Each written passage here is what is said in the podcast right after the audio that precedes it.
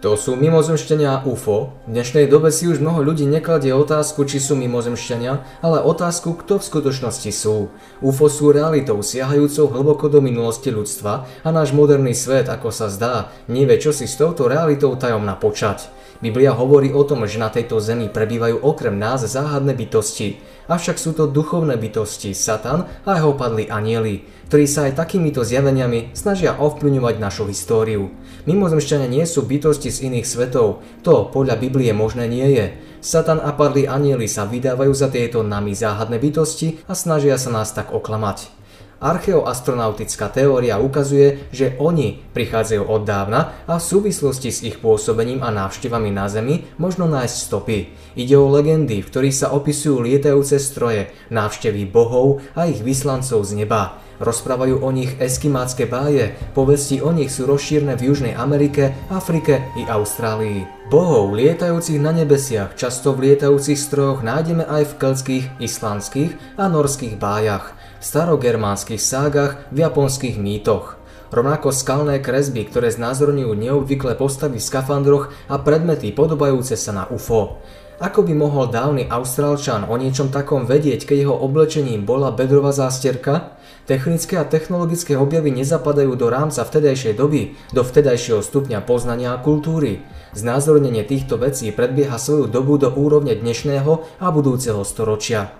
Napríklad indické legendy popisujú aj údaje o princípoch pohonu triskových motorov a materiáloch nutných na výrobu vzdušných vozidiel. Popisované stroje sú nazývané vymany. Popisujú 407 rôznych materiálov, ktoré ešte ani dnes nie sú bežné. Májovia opisujú, že Boh prilietal a odlietal lietacím strojom a vždy so sebou privážal nové a dôkladnejšie informácie. Brával so sebou do kozmu mladých májov a počase ich zase dôkladne vyškolených vracal. Z nich potom vzýšli kňazi, matematici, filozofia a hvezdári. Sumerská civilizácia vznikla náhle a neočakávane. Dali nám množstvo vynálezov, ktoré dodnes využívame. Bicykel, matematiku, medicínu a písmo. Zvlášť v odbore astronómie predbehli svoju dobu. Poznali slnečnú sústavu, vrátane planéty s dlhou elipsovitou dobou obehu, o ktorej sa ešte len dnes začína hovoriť. Zo všetkých prameňov, ktoré sú tu len čiastočne spomenuté, možno vyvodiť záver, že mimozemské bytosti sprevádzajú ľudstvo od jeho počiatku. Vždy nejakým spôsobom zasahovali do ľudských dejín. Často však išlo o časovo aj miestne obmedzené pôsobenie. Biblia nám k tomu dodáva vodítka. Hovorí, že sa v nebesiach zbúril vysoko postavený aniel, ktorému bolo zverené dôležité miesto v nebi pri Božom tróne. Lucifer, nositeľ svetla, strhol po tejto zbúre tretinu anielov na svoju stranu. Po páde prvých ľudí boli zvrhnutí na zem a prebývajú tu s nami a neustále sa snažia viesť ľudstvo do zatratenia, k hriechu a neposlušnosti voči Božiemu zákonu. Biblia teda hovorí, že tu s nami žijú padlé mimozemské duchovné bytosti. Anieli s veľkou mocou a jediná obrana proti ním je živá viera v Boha a Ježiša Krista a z lásky k nemu mať v srdci vpísaný Boží zákon. G. Feebeck v závere svojej knihy UFO Únosy ľudí, stretnutie s mimozemskou civilizáciou píše o tom, že zrejme existuje civilizácia kozmickej inteligencie, ktorá je staršia ako naša, pohybuje sa v mnohodimenzionálnom priestore a prejavuje sa v rôznych podobách na našej Zemi. Poukazuje, že zrejme nie je založená na uhlíkovej ani kremikovej báze, ale často na duchovnej, čo by mal byť vrchol existenčnej formy života. Nepripadá vám, že sa to s biblickým popisom zhoduje? Efeským 6.12 píše, náš zápas totiž nie je proti krvi a telu, ale proti vládam, mocnostiam a svetovládcom prítomnej temnoty, proti duchovným silám zla v nebeských sférach. Podobne ako Boh používa svojich anielov, aby ľudí chránili, aj Satan používa svojich anielov, aby človeku škodili a zvádzali do hriechu. Ak sa slobodne nerozhodneme postaviť sa na Božiu stranu, automaticky, či si to uvedomujeme alebo nie, stojíme na strane zla. Nič medzi neexistuje. Satan takticky mieša pravdu a lož spôsobom ťažko rozoznateľným. Často sa vydáva v rôznych zjaveniach za Božieho posla. Na základe takých zjavení anielských bytostí oslnivej krásy a ušlatilých myšlienok rozoslal mnoho falošných náuk a založil veľa falošných náboženstiev. Na takýchto zjaveniach stojí napríklad marianský kult, alebo celý islám, kedy sa v jaskyni Muhammedovi zjavilo zjavenie, ktoré mu nadiktovalo Korán, alebo mormóni, ktorí dostali svoje učenie od aniela Moróniho. 2. Korintianom 1.14 sa píše, a nie divu, veď sám Satan sa vydáva za aniela svetla. Nie je teda nič zvláštne, keď sa aj jeho služobníci vydávajú za služobníkov spravodlivosti. Často si tiež mimozemšťania vyberú človeka, ktorému odovzdávajú správy pre náš svet a taktiež boli pozorovaní pri vytváraní kruhov v obilí a mnoho ďalších pozorovaní. Bádatelia sa tým začali zaoberať a americký psychiatr Dr. John Mack, nositeľ mnohých cien za odborné práce, preveroval 50 unesených osôb pomocou hypnózy. Doktor Mack tvrdí, že ľudia majú zaznamenaný únos ako reálny zážitok, nie ako sen, výmysel či halucináciu. Navyše sa výpovede mnohých zhodujú aj v detailoch, hoci sa sledovaní ľudia nemohli poznať. V okamihu únosu dochádza k strate pojmu času, nastáva zmetok a potom strata vedomia. Rovnako sú tiež opisované humanoidné bytosti, ktoré únos vykonávajú. U mimozemšťanov sa veľmi často stretávame s tým, že odôvodňujú svoje kontakty s ľuďmi záujmom o ich budúce blaho. Hovoria o návrate k Biblii, Bohu mieru, láske a svojej úlohe nám v tom pomôcť.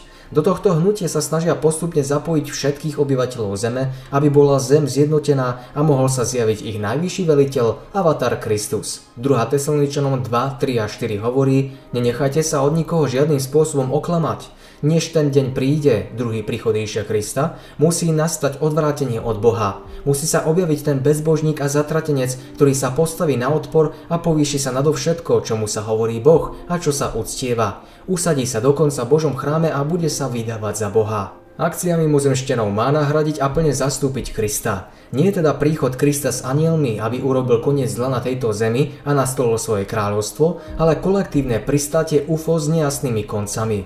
Ježiš Kristus varoval, že sa Satan bude chcieť pretvarovať za aniela svetla. Bude chcieť napodobiť príchod Ježiša Krista a uviezť na svet zjednotenie pod svojou vládou. Naplňajú sa už slova Ježiša Krista, ktorý presne pred týmto zvodom varoval. Jeho príchod bude ale slávny a budú ho vidieť všetci na celom svete v jeden okamih a bude ho sprevádzať prebudenie mŕtvych životu. Lukáš 17.24 hovorí, ako keď blesk ožiari krajinu od jedného konca oblohy až po druhý, tak sa objaví syn človeka vo svoj deň. 50. až 80. rokoch sa najčastejšie hovorilo o UFO v spojitosti s tzv. kontaktovanými osobami. Títo kontaktéri alebo spojenci preberali posolstva od mimozemšťanov telepaticky alebo automatickým písaním, čo je taktiež používané v okultizme, taktiež hovorením v tranze, čo je iný termín pre posadnutie a nespočetnými ďalšími fenoménmi. Pripomína mi to tak trochu komunikáciu s duchmi. Ich činnosť sa rozšírila do tzv. UFO kultu, ktoré už 40 rokov komunikujú s vesmírnymi bratmi, z Plejad, Zeta Reticuli a inými.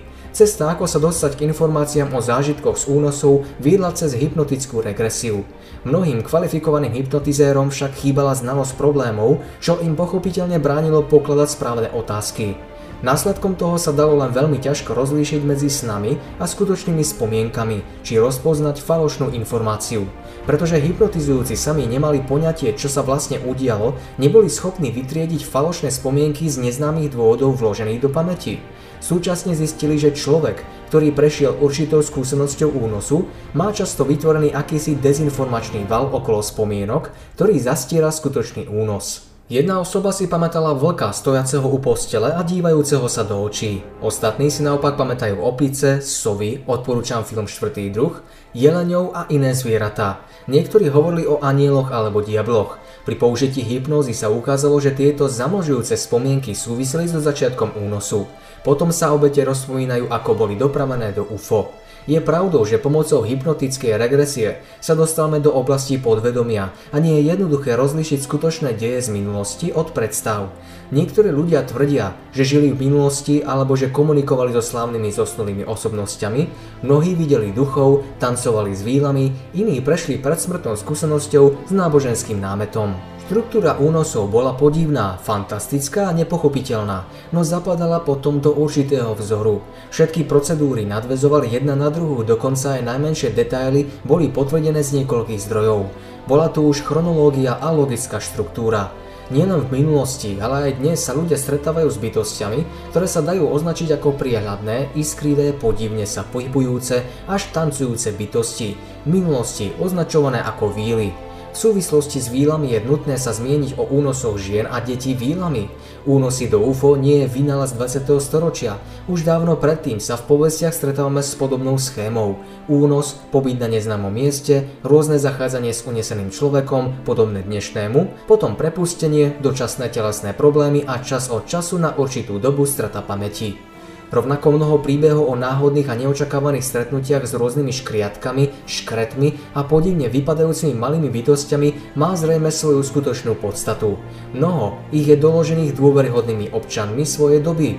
Je zaujímavé, že niektoré popisy škretov odpovedajú dnešným podobám malých šedivých ebe knihe G. Feebaga na strane 34 až 37 sa môžeme napríklad dočítať o Hopkinsvilleskovom prípade z 21.8.1955, kedy sa po pristáni UFO objavili nepekné, akoby plamenné bytosti so slonými ušami a guľatými žltými očami, vysoké len 120 cm, ktoré vydesili dve rodiny nielen svojim vzhľadom, ale aj tým, že sa ich nebolo možné zbaviť, a to ani strelbou z guľovníc. Tá im totiž vôbec neublížila príbehoch sa dá vysledovať práve schopnosť prekonávať fyzické prekážky a zbrane.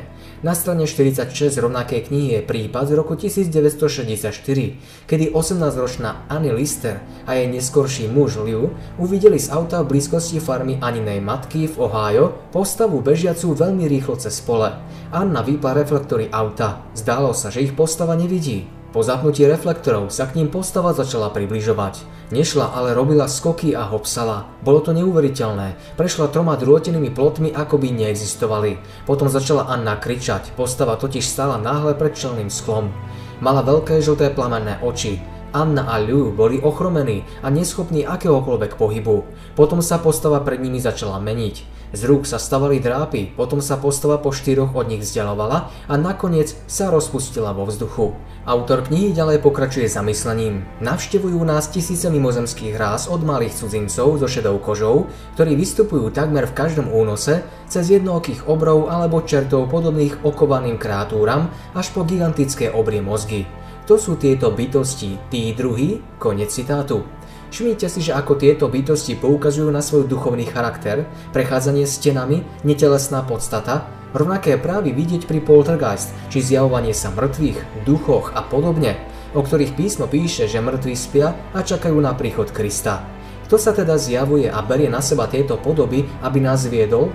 Padli anieli sú netelesné duchovné bytosti, ktoré sú schopné prechádzať matériou a snažia sa zviesť ľudí akýmkoľvek klamom od Boha. Rovnako tzv. posadnutie, ovládanie, automatické písanie, čítanie a vsúvanie myšlienok, to všetko vidieť aj v okultizme, čo je opäť kontaktovanie mŕtvych, teda padlých anielov zjavujúcich sa a berúcich na seba podobu zosnulých, odovzdávajúci rôzne zjavenia pekla, neba, posolstiev, posmrtného života, ktoré je často v rozpore s biblickým posolstvom o stave duše a tela po smrti človeka, o biblickom opise neba či samotného pekla a tak ďalej.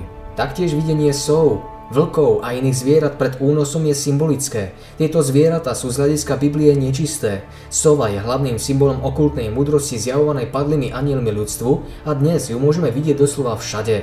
Viac odporúčam v dokumente na YouTube John Bible okultné symboly a ich význam. Stále otvorenými otázkami zostávajú, prečo tí druhí sa takto prispôsobujú našim predstavám, čo tým sledujú a k čomu im to slúži, koľko rostodivných fóriem a čo všetko už za tie roky existencie našej planéty dokázali vymyslieť a napodobiť. Od nepamäti dochádzalo k rôznym posolstvám zo záhrobia, či od rôznych prírodných duchov a záhadných bytostí. V poslednej dobe je možné tento trend sledovať zvlášť v súvislosti s UFO a hnutím New Age. Snažíme sa tých druhých pozorovať a robiť závery. Oni nás pozorujú už celé storočia a vedia o nás takmer všetko. Pretože však súčasná veda o nich takmer nič nevie, pripadá nám ich jednanie bizarné, nepravdepodobné a nemožné.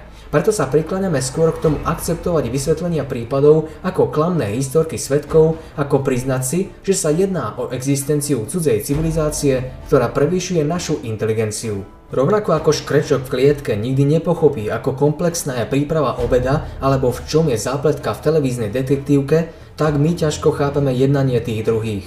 Sme viac menej v roli diváka, ale nechceme sa s tým zmieriť, pretože sme zvyknutí hrať prvé husle.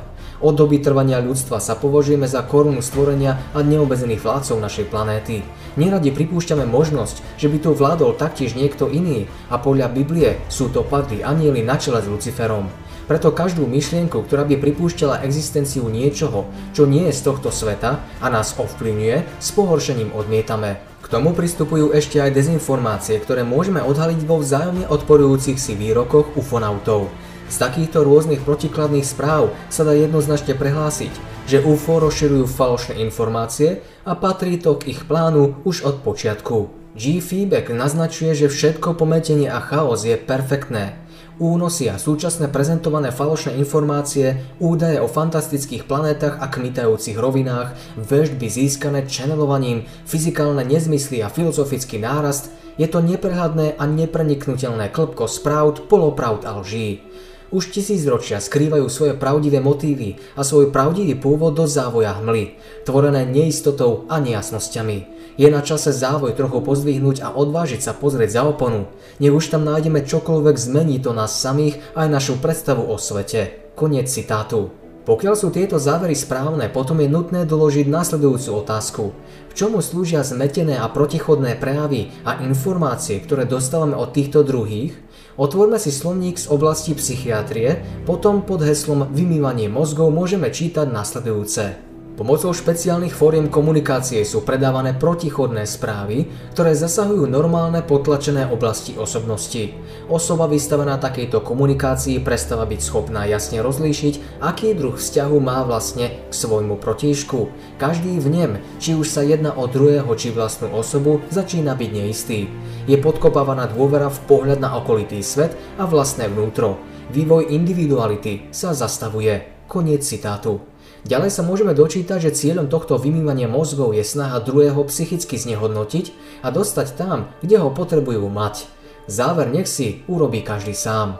To, čo sme skôr s údivom posudzovali ako diskreditujúce omily, ktorými si hlúpo kazia svoju reputáciu, môžeme v súvislosti s vymývaním mozgov zhodnotiť ako zámer.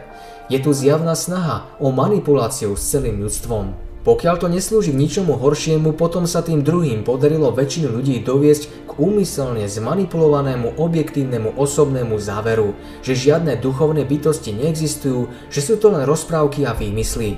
Tým majú tí druhí úplne voľné pole pôsobnosti. Nech urobia čokoľvek, vždy sa hľadá o iné vysvetlenie, ktoré nikdy nemôže objaviť ich skutočnú podstatu. Ak vezmeme vážne to, čo odhaluje Biblia o taktike otca lži a jeho padlých anieloch, potom vidíme, že to úplne korešponduje s činnosťou tých druhých. Biblia naviac odhaluje ich metódy a ciele, čo sa im zjavne nelúbi. Na druhej strane ponúka Biblia prijatie Ježiša ako oslobodzujúci prvok z labyrintu lži a neistôt.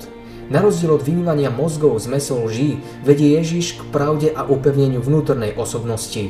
Správny vzťah Ježišovi činí človeka slobodným, neobmedzeným pobožným. To iba niektoré náboženské spoločnosti zneužívajú Bibliu k manipuláciu s ľuďmi, miesto aby im otvorili cestu k slobode.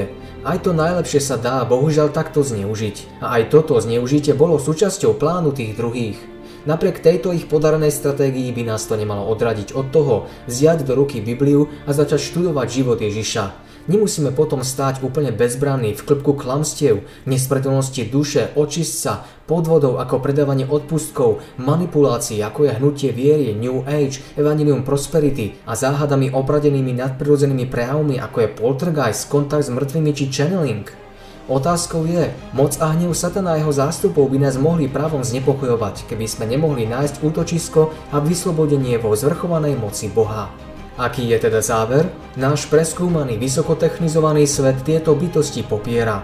Možno, že práve preto dnes pribúda únosov, chcú na seba upozorniť. Napriek tomu, že s nami žijú už od nepamäti, naša generácia vôbec týmto mytologickým postavám nevenuje pozornosť. Je to poprvýkrát, kedy človek jednoducho odmietol reagovať a odpovedať duchom a bohom.